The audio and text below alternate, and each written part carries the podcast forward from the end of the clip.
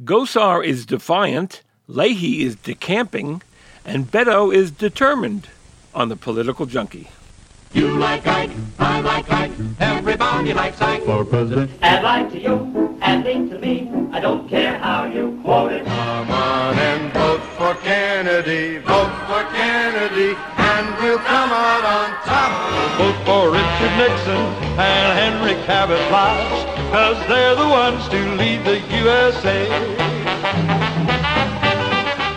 Thanks for joining us, and welcome to episode 379 of The Political Junkie. I'm Ken Rudin. By its adoption of House Resolution 789, the House has resolved that Representative Paul Gosar of Arizona be censured. The House of Representatives, for only the 24th time in its history, voted on Wednesday to censure one of its own. Arizona's Paul Gosar for tweeting an animated video that depicted him killing Congresswoman Alexandria Ocasio Cortez and attacking President Biden. The last time a member was censured, in 2010, was New York's Charles Rangel for orchestrating a slew of financial and tax schemes. Rangel was a Democrat, but he was censured by a bipartisan vote of 333 to 79. The vote against Gosar was nothing like that. 223 to 207, with just two, count them, two Republicans voting in the affirmative. The two, to no one's surprise, were Liz Cheney of Wyoming and Adam Kinzinger of Illinois, two of the few Republicans in the House who have stood up to the Donald Trump inspired insurrection of January 6th. For the most part, GOP House members defended Gosar, or at the least condemned the House for the action. Republican leader Kevin McCarthy, who will become Speaker should the GOP capture the House in next year's midterms, never condemned the video. Instead, he went to the floor to accuse Democrats of hypocrisy and for running a House that silences the minority party. It's an old definition of abuse of power. Rules for thee, but not for me. That's exactly what's happening here today.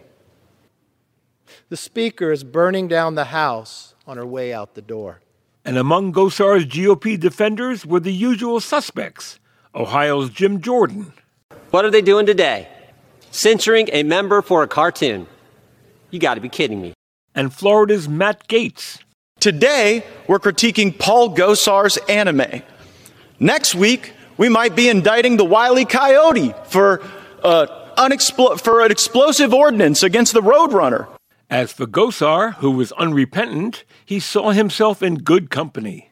If I must join Alexander Hamilton, the first person attempted to be censored by this House, so be it. It is done. For AOC, her fury was directed less at Gosar and more on Kevin McCarthy.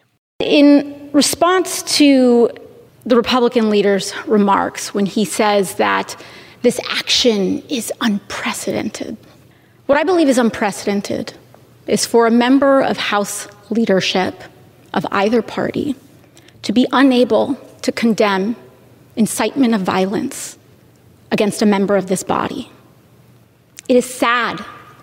It is a sad day in which a member who leads a political party in the United States of America cannot bring themselves to say that issuing a depiction of murdering a member of Congress is wrong, and instead decides to venture off into a tangent about gas prices and inflation. What is so hard? What is so hard about saying that this is wrong? This is not about me. This is not about Representative Gosar. But this is about what we are willing to accept. There is no shortage of Republicans who dismissed the furor over what Gosar did, saying it was only a cartoon. If we've learned anything from January 6, it's that hate talk leading to violence is real. But there is also a tremendous increase of threats made against members of Congress. The latest includes death threats made to Republican lawmakers from Trump robots for their votes in favor of President Biden's infrastructure bill. The threats are made against the members, their families, their staff. This is what politics has become. Meanwhile, Vermont's Pat Leahy became the sixth senator and first Democrat to announce he won't be seeking re-election next year. We'll have more of that later in the show. But there are an increasing number of Democrats in the House who won't be running again in 2022. The latest on the list Jackie Speier of California and G.K. Butterfield of North Carolina. Neither seat is thought to be in danger of switching parties, but it's a sign that many Democrats see the end of their majority with next year's elections. And with Biden's approval ratings at an all time low, with inflation and COVID on the front pages every day, Democratic fear may not be unwarranted. Also, more and more candidates are throwing their hats in the ring for 22. Beto O'Rourke, coming off defeats for the Senate and the presidency, declared his candidacy for governor of Texas. He outlined his vision Tuesday on MSNBC. It's also about getting past this moment where Greg Abbott has brought us to such a small place. Uh, the, the bounty placed on the heads of Texas women who want to make their own personal health care decisions. The permitless carry law that allows anyone to carry a firearm without a background check or any training whatsoever in Texas. And these transgender bathroom bill bans or deciding which girls can play which sports in this state. We got to get past that small, mean vision of Texas and get back to the big things. We got to make sure that everyone can come together and allow this state to reveal its potential. In a state that has moved decidedly to the right since his bid for the Senate three years ago, O'Rourke has a very uphill fight. In New York, the ascension to the governorship by Kathy Hochul, who was number two under Andrew Cuomo until Cuomo resigned in a scandal, made history the first woman to hold the post. But that hasn't stopped Letitia James, the state attorney general, from announcing she will challenge Hochul in next year's Democratic primary. Also joining the race is Jumaane Williams, the elected public advocate of New York City. And that leads to this week's trivia question. Who was the last female governor who was defeated in the primary in her bid for a full term? Send your answer to trivia at krpoliticaljunkie.com. We'll select a winner at random from the bunch. The winner will get a fabulous vintage Political Junkie button. Again, that's trivia at krpoliticaljunkie.com. Wasting my time in the waiting line. Do you believe in what you see? Patrick Leahy, the longest serving senator in Vermont history and the fourth longest in Senate history, announced on Monday that he would not seek a ninth term next year. I know I've been there for my state when I was needed most. I know I've taken our best ideas, I've helped them grow.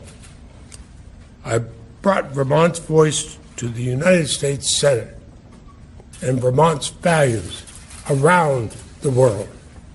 So, yes, I'm proud to be Vermont's longest serving senator. And while I will continue to serve Vermont, Marcelle and I have reached the conclusion that it is time to put down the gavel. It is time to pass the torch to the next Vermonter who will carry on this work for our great state. It's time to come home. Vermont, once perhaps the most Republican state in the country, hasn't elected a Republican to the Senate in 21 years. Democrats are hoping that trend continues in 2022. Putting it all together is Bob Kinzel, the senior reporter at Vermont Public Radio and host of Vermont Edition. Bob, welcome back to the Political Junkie. Hey, Ken, it's great to be here. Thank you. And you know, we usually have you on the program talking about Bernie Sanders, but but Leahy's announcement and the opening he creates has the potential of really shaking up Vermont politics.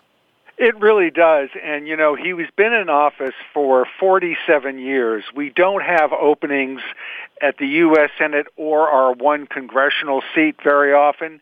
So anybody, any political leader in the state of Vermont who has any aspirations about going to Washington has to wait until there's a vacancy, and then that's the time they've got to move. And this year we have a vacancy now in 2022 at the U.S. Senate.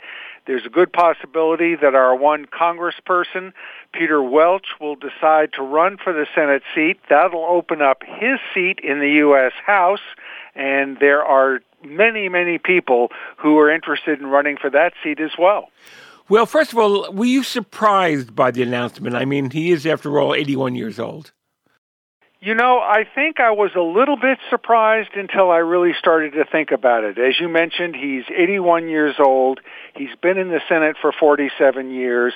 Vermont is going to be a Democratic state no matter what happens. So I don't think he was getting a lot of pressure from Chuck Schumer to say, hey, you got to run so we can hold on to that seat. The odds of the Republicans getting this Senate seat are very, very slim. And I think he just felt he's been there a long time. He's done what he wants to do. And so while I was a little surprised because I think he felt that he was getting a lot done for Vermont as chairman of the Appropriations Committee. We've done very well with something that he started, the small state grant. So, for instance, in the infrastructure bill that President Biden signed into law this week, Vermont is going to get $2.2 billion for highways and roads and broadband. That's a lot of money in Vermont. But when I actually kind of just thought about it and and looked at the details, uh, I wasn't all that surprised. I mean, I really thought it could go either way. And in listening to him, because uh, I talk to him probably once a week, and listening to him, uh, I, I just had the sense this fall that he was getting a little tired of the process in Washington and maybe felt, hey, it's time for somebody else to carry the ball. Well, you know, before we get to uh, next year's elections, let me let me just go back again to 1974 when Leahy first ran, and I remember that campaign. I, I, I remember that not only was he not supposed to win that year, but Vermont had never had a Democratic senator in its history. That's kind of remarkable to think of in this day and age, but that was the that was the facts in 1974. And I think that if I went to Washington as a senator, I could be I'd be a very strong advocate for Vermonters my generation and the generation that we're going to affect the most, that is the next generation, those generations aren't adequately represented. A strong voice for Vermont. Elect Patrick Leahy to the United States Senate. That's exactly right. You know, at that time he had been uh, a local county state's attorney. Uh, people looked at that race. Uh, our incumbent congressperson at the time, Richard Mallary, who was a Republican, decided to run for the U.S. Senate. I think a lot of Democrats thought there is no way we're ever going to be able to beat Richard Mallary.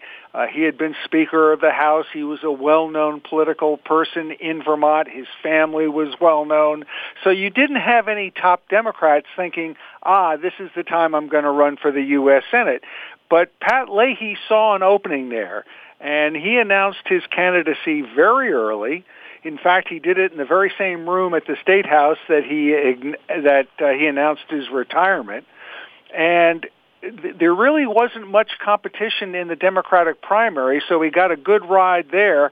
And then, lo and behold, it was a Watergate year, uh, and the Democrats and Republicans just didn't see that coming because Richard Mallary, who was our Republican member of the U.S. House, had been a supporter of Nixon's, and this really came back to bite him during the campaign. And so for Pat Leahy to campaign on this idea, hey, we've never elected a Democrat to the U.S. Senate. I'm a young guy. He was then 33 years old. It's time for a change. We need some new blood, some new leadership.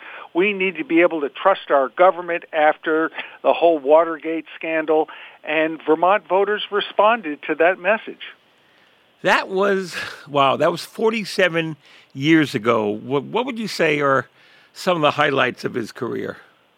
Well, you know, he's worked very hard for agriculture, and uh, coming from a dairy state, was chairman of the Senate Agriculture Committee for a number of years, played a leading role in developing organic dairy standards and cheese standards that we now take for granted. I know he felt very strongly about that. Um, he served as the chairman of the Senate Judiciary Committee for a number of years. In fact, he held a vote on every member of the U.S. Supreme Court right now. Some, most people on the court he supported, but not all. Uh, he really campaigned very hard for privacy rights. Uh, one thing I know he's very proud of is his work to ban landmines around the world. That really became a international issue for him. And I think nutrition programs, uh, were, part of his work on the Agriculture Committee was to expand the food stamp program as much as possible and to make it as easy as possible for folks to be eligible for those programs. And, you know, over the last 10 or 20 years, we've really seen him be, be a Democratic spokesperson, very critical of Donald Trump, pretty critical of George Bush. Uh, and so he's been uh, a strong Vermont presence in the U.S. Senate for decades. There was also a famous cussing incident on the Senate floor involving Vice President Dick Cheney. Uh, that is correct. Uh, they had some words, uh, uh very expletive deleted words uh, on the Senate floor, and uh, that is very unlike Senator Leahy. Senator Leahy generally comes across as a pretty mellow person. We don't see him get really mad or angry on many occasions. And so when he does, it really stands out and people take notice. What was his relationship like with Bernie Sanders? I, I mean, I know that he endorsed Hillary Clinton in 2016 over Sanders, but though he uh, though he backed him last year. That's right. I think you know, as many Democrats in Vermont, that you have sort of a uh, an odd relationship with Bernie Sanders because Bernie Sanders through most of his career had been very critical of both Republicans and Democrats and of course Actually, I didn't realize this until this week when when Leahy was first elected to the Senate. Bernie Sanders was in that race as a you know third party candidate. He was part of the Liberty Union Party, right. uh, an independent party in Vermont. That's right. Uh, I think he got about 1% of the vote, if my memory is correct. Uh, and so Sanders has, has sort of carved out his own place in Vermont political history. Uh, he was in the Liberty Union Party, which was really an anti-war party. Then he left that party to run as an independent to be mayor of Burlington and has run as an independent ever since. And I think Pat Leahy saw that Bernie Sanders could move the Democratic Party towards the left. I mean, I think that will be Sanders' legacy. That uh, we've cer- certainly seen that in his two presidential runs. So um, I think Leahy just acknowledged that Sanders had a different political style. He was going to pound on the desk in the Senate. He was going to have a filibuster. Uh, he was going to yell and scream at people. That's not the way Pat Leahy operates, but you know, who's to say which one is more effective? Sanders is is 80 years old. He'll, he'll be 81 when he becomes a state senior senator in 2023. That's a that's a that's a long time to wait to become senior senator. It certainly is, and uh, you know it really points to the age of Vermont's congressional delegation because you've got Leahy and Sanders uh, in their 80s. Peter Welch, our congressman, I believe, is 75. Uh, and so it, it really points to a changing of a guard in Vermont, and Leahy is the first person uh, to sort of represent that change. You mentioned Peter Welch, and is it fair to say that he would be the front runner should he decide to run? Absolutely, it'd be, be no question whatsoever. Um, as I mentioned earlier, it's going to be a Democratic seat. Uh, I can't think of any Republican in the state of Vermont right now who could give a Democrat uh, a good race. The only person would be our Governor Phil Scott, who's been very critical of Donald Trump and generally the Republican leadership in Washington. Uh, at a press briefing yesterday, Scott said there is no way, and he underlined no way that he's running for the U.S. Senate. He sees the whole D.C. political scene as being toxic and he can't imagine being down there for a day or a week, and so he completely ruled himself out. And frankly, there really aren't any other strong Republicans who could run, who could give a Democrat uh, a good race. So I think Peter Welch would emerge as the certainly the front runner in the Democratic primary, and whoever wins the Democratic primary would be the front runner to win the seat. You know, you mentioned what Phil Scott said. That's exactly, almost word for word, what your your next door neighbor governor Chris Sununu said. Uh, I guess last week when he said he wouldn't run for the Senate.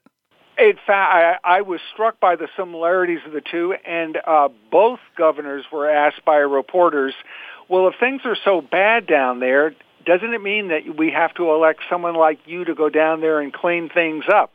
Chris Sununu said, "Hey, it's not me," and Phil Scott said, "It's somebody else's responsibility." I can't be the one to go down there and try to change things. I won't be successful. I'm going to stick being governor and, and lead the state of Vermont. Well, assuming that uh, Welch does run, that opens up his uh, House seat, and it's been noted that Vermont has never sent a woman to the House or Senate. Isn't that amazing? I mean, if you think of Vermont as this progressive state, and we have never sent a woman to Washington. And uh, as you mentioned, if if Welch does run, and I fully expect that he will run, he's just taking a couple of days to let the dust settle, and then he'll make an announcement probably at the end of this week or early next week. Uh, but if he does run, that opens up the U.S. House seat, and we've got uh, three or four very strong women who want to run for the U.S. House. Our Lieutenant Governor Molly Gray, our President of the Senate, Becca Balint, uh, Speaker of the House, Jill Krowinski, uh, a state senator, Kesha Ram Hinsdale, uh, and there may be other women that get into that race. And again, that's a race that whoever is the Democratic nominee is almost certain to be elected. So I think there's a very, very good chance that in 2022, Vermont will send its first woman to Washington. It's really amazing to think that that's the case. We've talked about his record, but but in a, in a couple of words or a sentence or so, what do you what do you think Pat Leahy is going to be most remembered by? I think he's going to re- be remembered for a lot of his issues involving the Judiciary Committee. Uh, you know, he was very strong for personal rights and civil liberties. Uh, I think he's also going to be remembered as being a very decent person. Uh, you know, and, and that's a quality that might be missing in some members of Congress these days.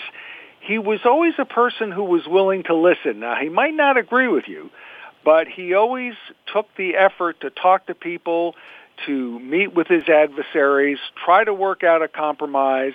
He really wasn't an ideologue in that sense. And I, I think that what the, his best quality of working with others is something that is sorely missing in Congress these days. You know, I was listening to you on uh, Vermont Public Radio talking about Leahy's retirement, and you had an extended conversation with him right after the announcement. He he didn't sound optimistic about the future of democracy at all.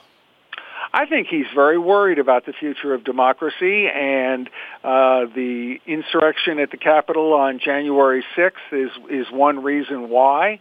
Uh, I think he's just dumbfounded that an event like that could take place and where the Republican Party is headed.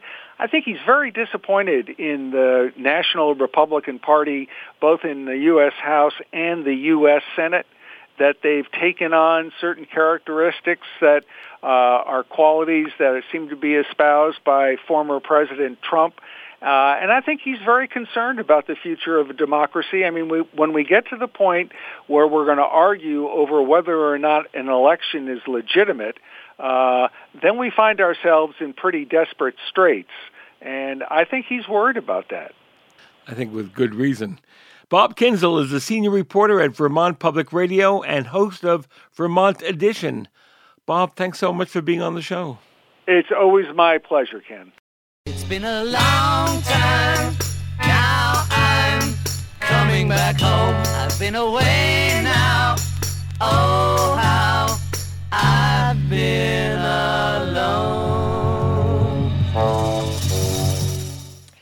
You've heard this before. The Democratic Party is moving too far to the left, and the Republican Party too far to the right. We may quibble about whether or not the Democrats have moved as far leftward as Republicans have moved starboard, but the fact is, if you're a member of Congress and you resist the tug of ideology, you could well find yourself faced with a primary challenge from the extreme wings. And with all of this, along comes former Senator Joe Lieberman with a new book, The Centrist Solution How We Made Government Work and Can Make It Work Again. Senator Lieberman, it's great having you back on the Political Junkie. Uh, hey, Ken, thank you. Uh, great to be back. And uh, you summarized our uh, national political condition too well. Uh, and uh, also the reason why I wrote the book. I hope it helps people in power now.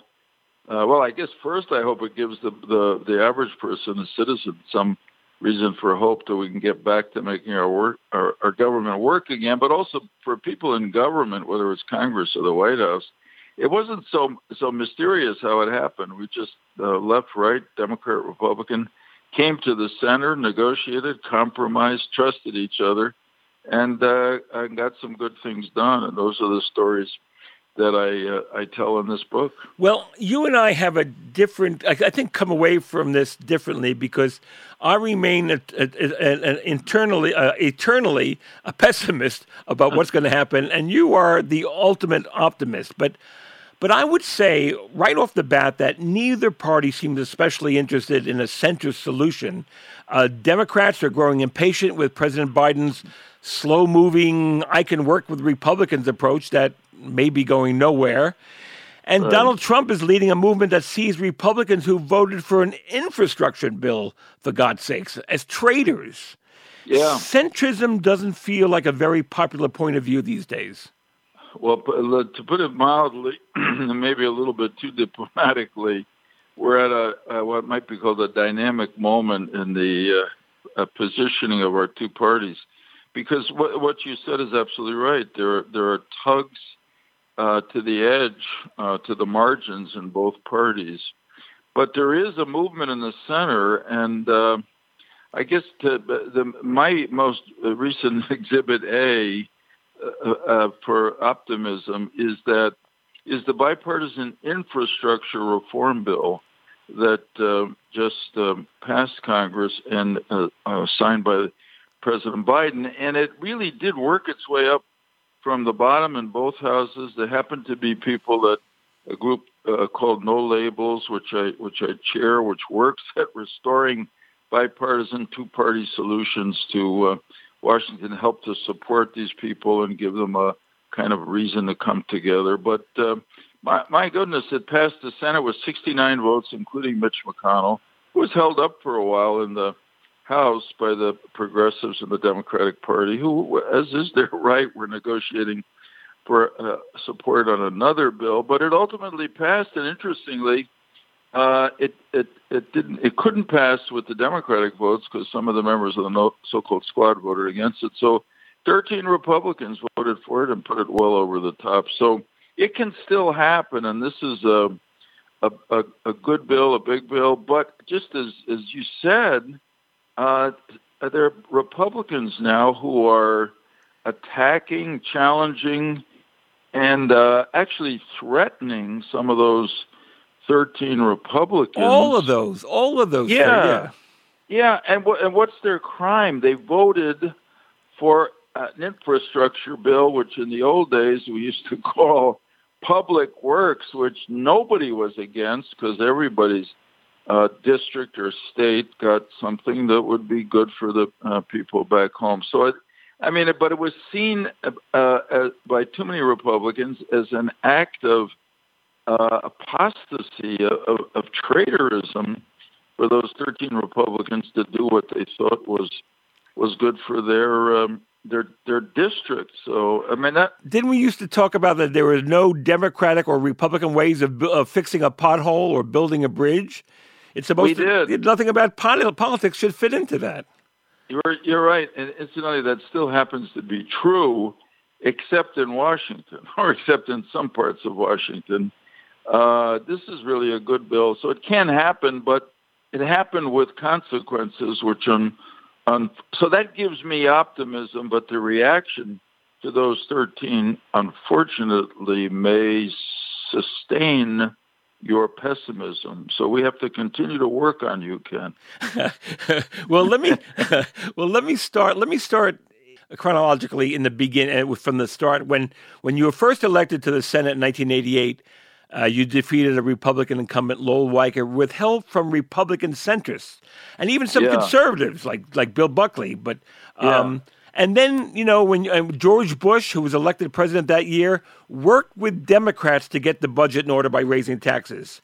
So so for better or worse, we saw two sides working together. And I, so I guess my first question on this is, what was the Senate like, you know, back in the early days of your career, in terms of comity or bipartisanship? Well, there, you know, comity is a great word. C O M I T Y. There's a little C O M E D Y. yes, yes, But- yeah. you're known for but, that. But but you know, comity was civility, and with uh, President Bush uh, 41, uh, George Mitchell was the uh, Democratic Majority Leader of the state of the U.S. Senate coming in. Very both very civil, uh, decent people treated each other that way. Mitchell opposed some of uh, Bush's uh, tax proposals budget, uh, but they finally worked it out, and um, uh, I had a chance that first two-year period, 1990, to work on the Clean Air Act amendment, which was started by an agreement with between uh, Republican president, Democratic majority leader of the Senate, uh, that there was a problem. People were getting sick because of dirty air, and our lakes and forests were forests were being destroyed. So, I mean, it took a lot of negotiating with interest groups, with other senators from different regions, but it, it happened. So um, there, there was at the beginning a much more uh, mutual respect among both parties. There was different. There were differences. Uh, for instance, in the in the reaction to the original Gulf War, 1991, uh, when we uh, went to war to get Saddam Hussein and Iraq out of Kuwait, uh, the vote on the re- resolution to authorize the war was uh, partisan. I thought more partisan than it should be, but ten of us Democrats voted to give President Bush that authority. Uh, that was that was what he needed to get uh, 52 votes to 47 against, and uh, of course that was a spectacular success. It lasted 100 hours, and then we achieved uh, our victory, and the Iraqis uh, w- retreated from Kuwait. So there was partisanship, but there was much more mutuality and respect between the both parties. Well, people will argue that that 1991 war was the so-called good war, whereas the 2002 resolution, 2003 war was the bad war. We'll get to that in a second. Then let me go. You know, look, it's easy to call for bipartisanship when you've been in the majority for 40 years, as the Democrats were in 1994. Right. And, and Republicans, even Republican moderates, said, "Well, yeah, that's fine and dandy, but you know, such a path did nothing but keep the Democrats in power." And I think that's why so many of them embraced Newt Gingrich and other bomb throwers because they want they were the only people who would bring the Republican Party out of the wasteland. So, in other words, you could understand why Republicans turned to Gingrich and other bomb throwers because the status quo was intolerable for them. Yeah, no, that's a good, that's actually a, in a way a, a kind of a spin way to say it, but you know, there's a lot of truth to it. And uh, one of the remarkable stories that follows that, of course, which I tell uh, in the in the book, uh, is that uh, shockingly, the leader of that uh, angry revolution that uh, where Republicans took over the House for the first time in decades, Newt Gingrich somehow ended up developing enough of a trusting uh, m- mutual relationship with Bill Clinton that they actually got got a lot done together, uh, and never would have guessed it would happen. I mean, after the election day in 1994, I think people thought there'd be civil war in the Congress, a little bit like what we have now, unfortunately. But both of them were uh, policy wonks, both Bill Clinton and Newt Gingrich, and they both had a desire, or let's call it a, a, a political imperative to to prove that they could get something done, each to their own vision of what their constituency was.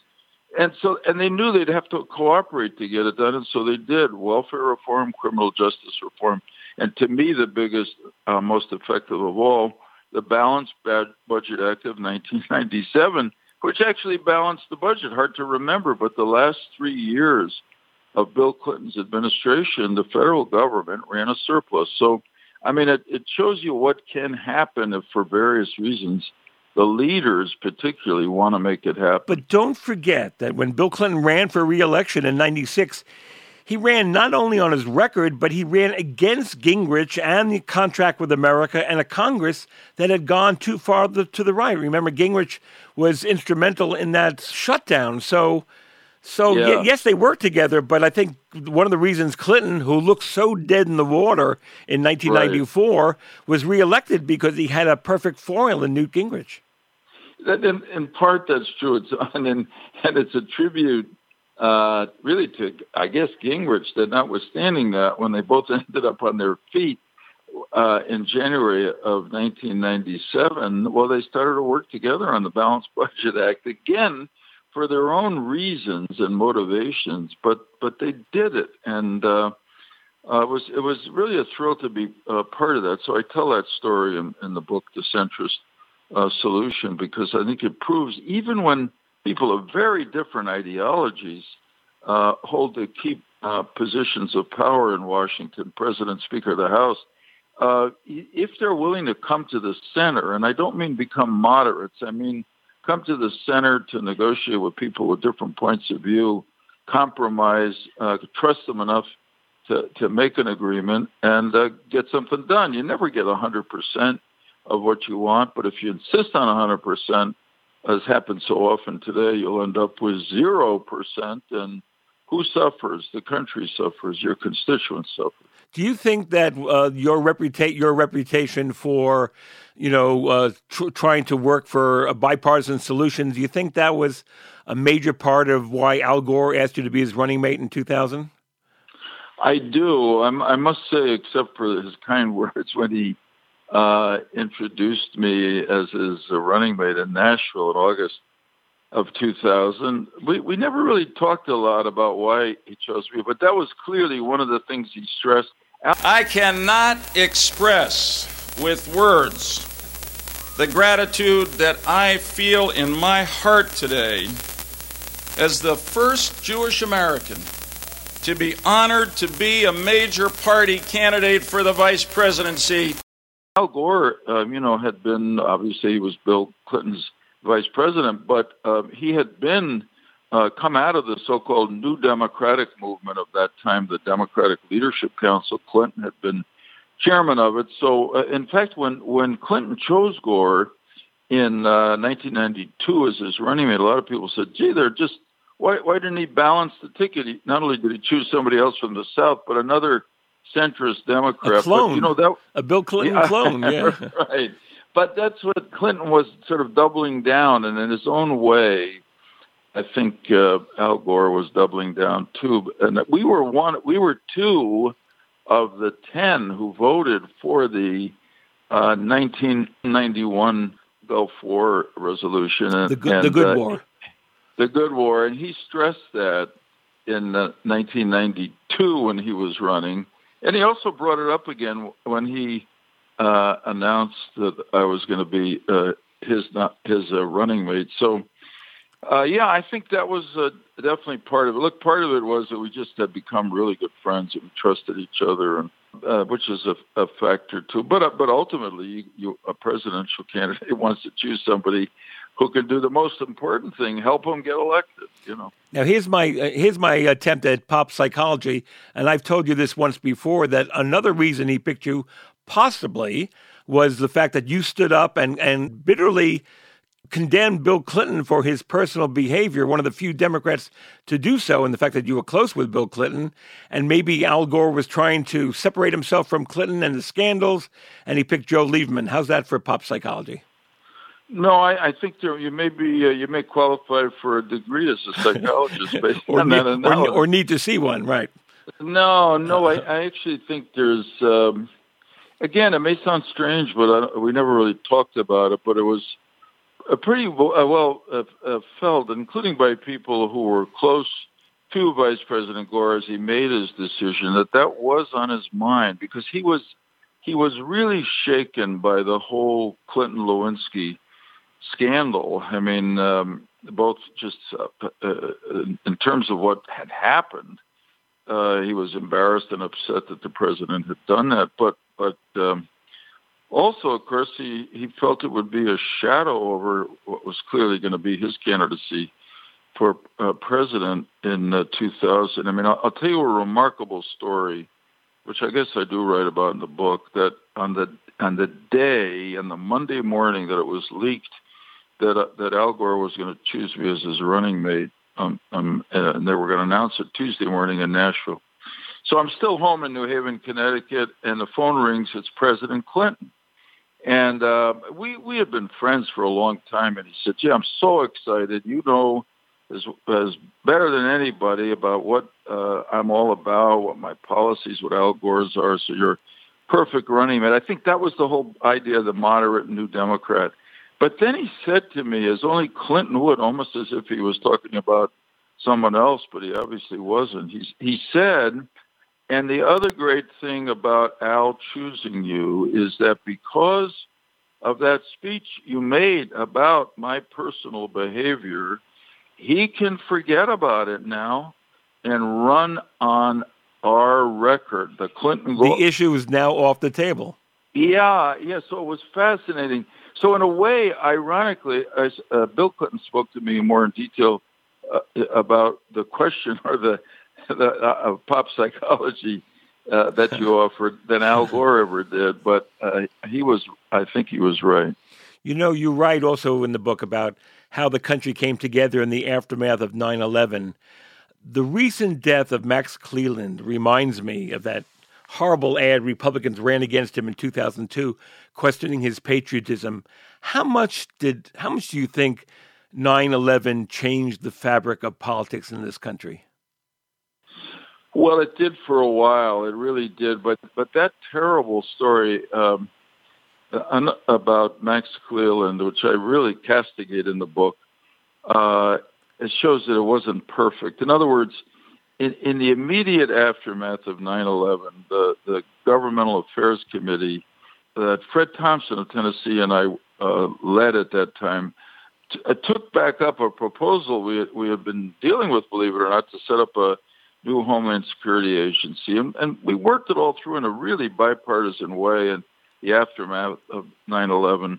And then at sort of the last minute on the floor, the Republicans raised this objection to the fact that we are allowing in the law and the proposal uh, employees of the new department to unionize us in the limited way federal employees can unionize. Collective bargaining, well, right.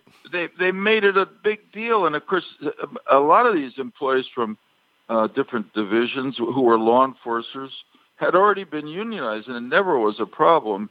And you know, they started and they ran this awful ad against Max Cleland in Georgia and Jean Carnahan in uh, uh, in Missouri that uh, that they had put the interest of the union bosses ahead of security. It was really grotesque and gross. Think of what Max sacrificed in in, in Vietnam, for example. Oh, particularly uh, painful and really just uh, uh, wrong for him. And then, of course, they lost. Max Cleland and Jean Carnahan lost. I can't say whether that was a reason, but it was one of the reasons probably. We went back uh, into session after the election in uh, uh, 2002, that was, and we rapidly adopted a compromise which we had tried to adopt on that on that uh, collective bargaining question we we enacted the bill, and President Bush signed it at a big ceremony in December of 2002. And then we went on to the 9/11 Commission and reforming the intelligence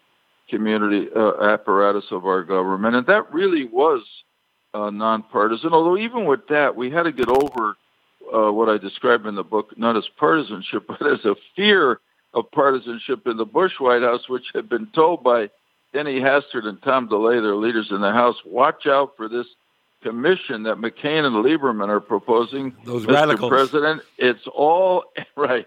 Those radical. It's all aimed at blaming 9/11 on you, George Bush, which of course was the, exactly the opposite of why we were doing it, because we saw Congress beginning to take off on partisan investigations, and and the White House uh, beginning its own investigations were, which looked awfully self-defensive to us. And of course, the 9/11 commission led by Tom Kean and Lee Hamilton turned out to be a wonderfully nonpartisan commission, which made a great report, which we which Congress adopted in a in a nonpartisan way. So then, okay, so then came your campaign for reelection in 2006, and you write in the book that the Democratic Party was moving well to the left, and and you were sticking by your guns on supporting the war in Iraq. Now, you also wrote, and this was this, I, this was interesting, that the reception you were getting by some voters were was was different than you ever got before. There was a lot of anger about the war. It Yeah. was directed at you. That that had to be a different campaign for you than ever before. Very different, Ken, and very difficult. In other words, so um, you know, as you know, most Democrats in the Senate supported the resolution to authorize President Bush to go to war uh, against Saddam Hussein. Uh, after he was overthrown, things went bad, and I and of course I said they had gone bad too. But the difference was I simply was not ready to, to, to support a withdrawal from Iraq until we had stabilized the country and I just worried about what a message would send to the world that America no longer uh, was credible and didn't stick with the battle until until it was over, or at least uh, at least it wasn't a retreat and defeat. Uh, and but but my record was pretty much the same as it had been on everything else.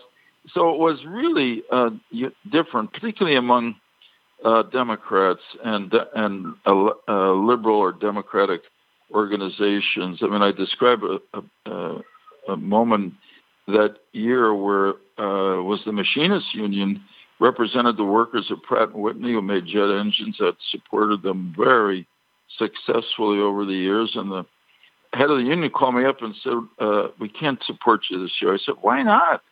What happened? He said well our international union is against the war in Iraq. They want us out and they told us we can't support you.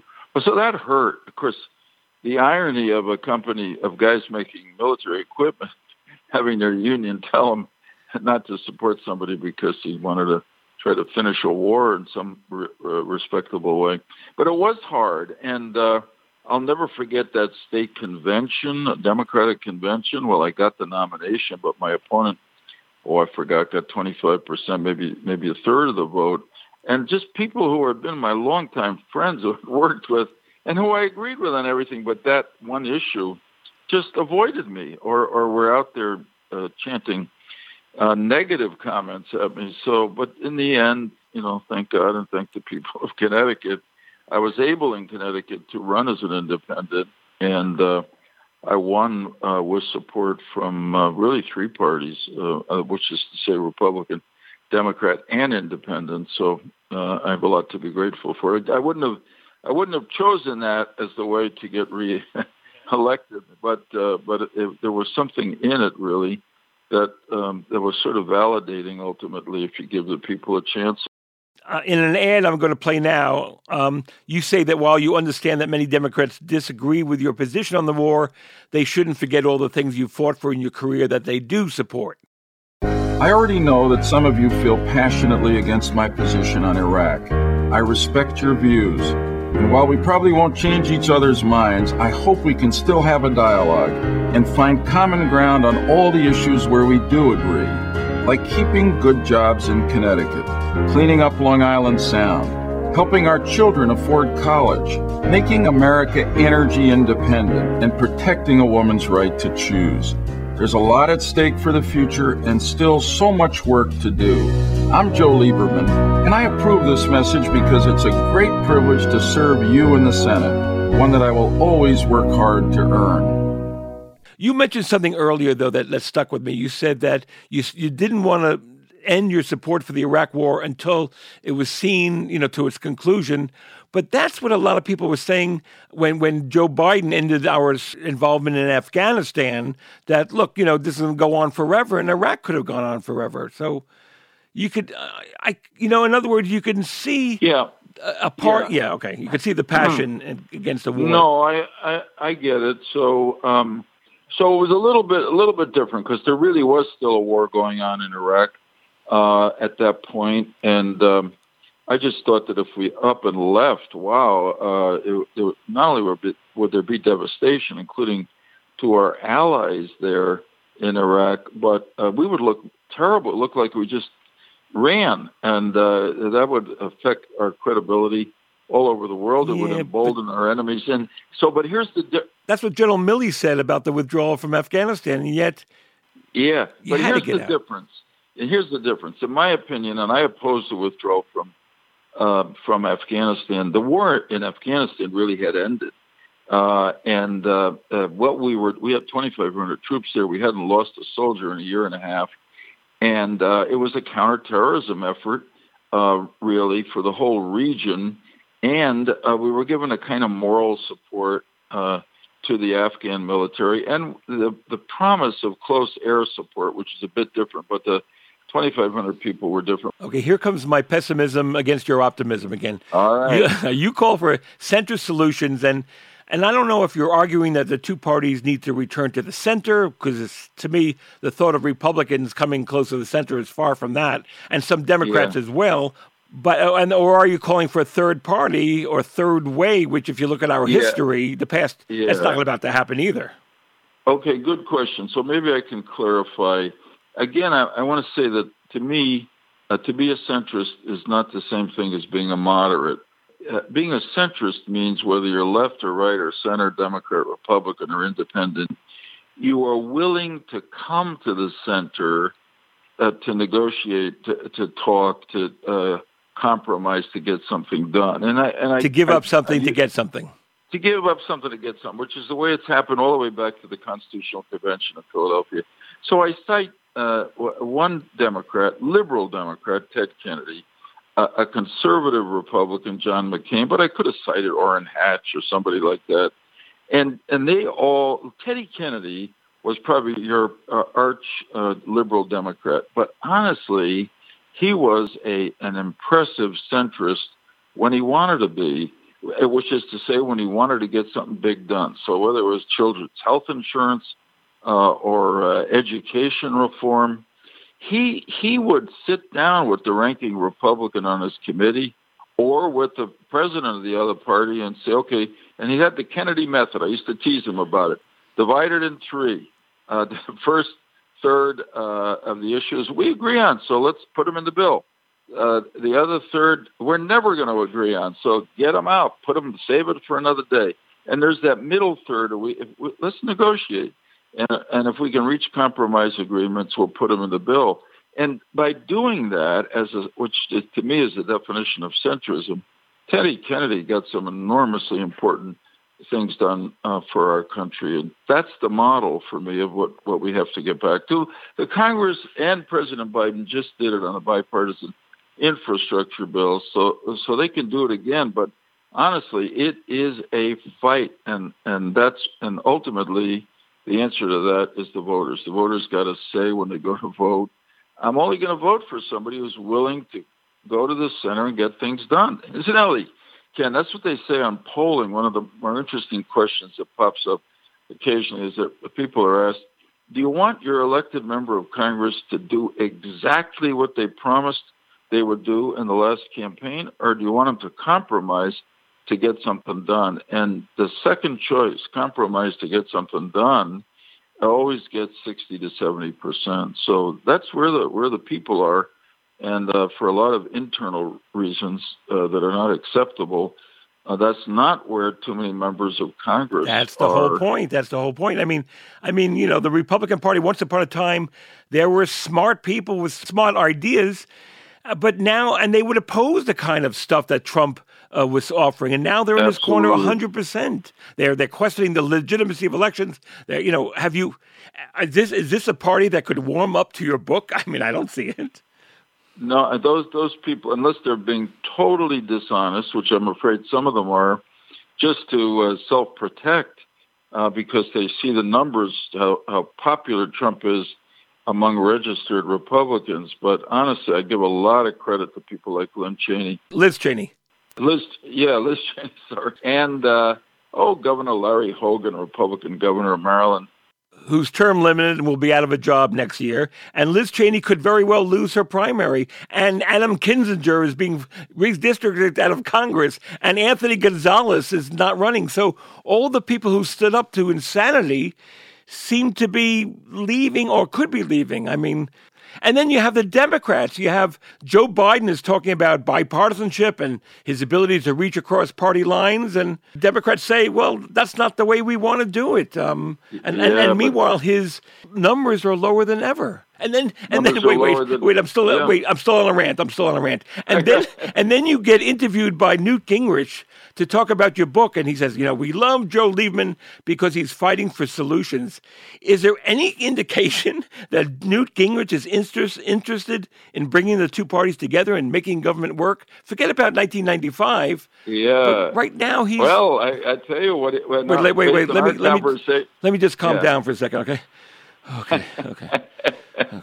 Hi, good. Take a, you know, have a drink of water. I was going to say have something stronger, but you know, who knows who's listening? But uh, I'm listening. No, I would say based on our conversation, his interview of me about the book, I think Newt uh, can do that. But let's see over time. But honestly, uh, uh, the people.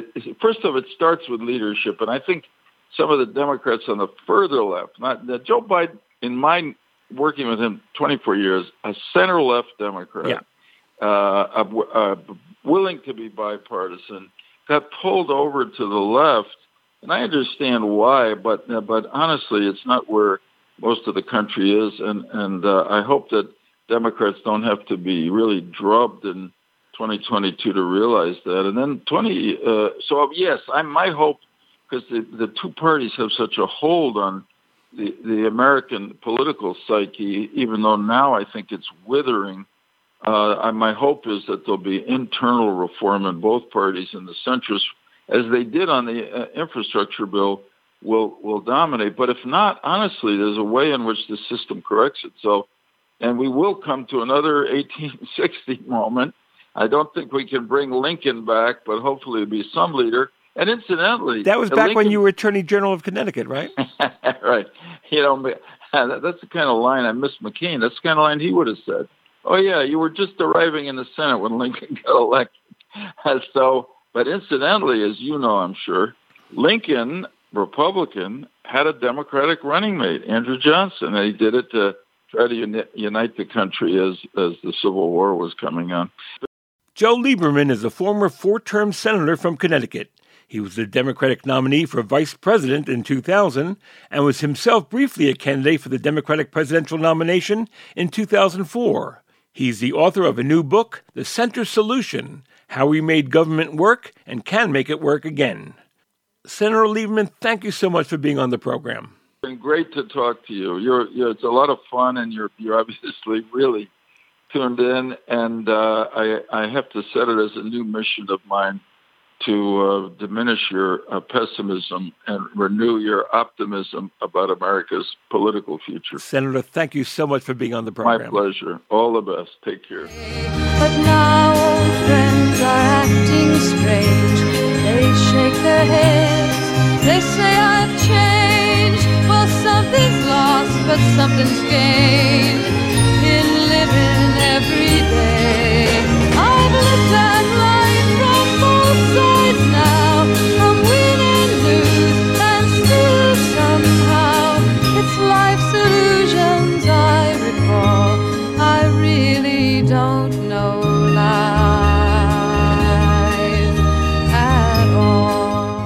That's it for this week's show. Don't forget, you can always find my political blogs, trivia questions, and the Political Junkie store, all at krpoliticaljunkie.com. If you've got comments, questions, or complaints, send an email to ken at krpoliticaljunkie.com. You can also tweet me at Ken Rudin or shoot me a message on the show's Facebook page. And you can follow my button of the day on Instagram at The Political Junkie. Political Junkie is made possible thanks to the support of our listeners and donors. Your generous contributions are most appreciated. Keep 'em coming at krpoliticaljunkie.com slash donate. I'm Ken Rudin. Thanks for listening. Please be safe. I'll see you soon.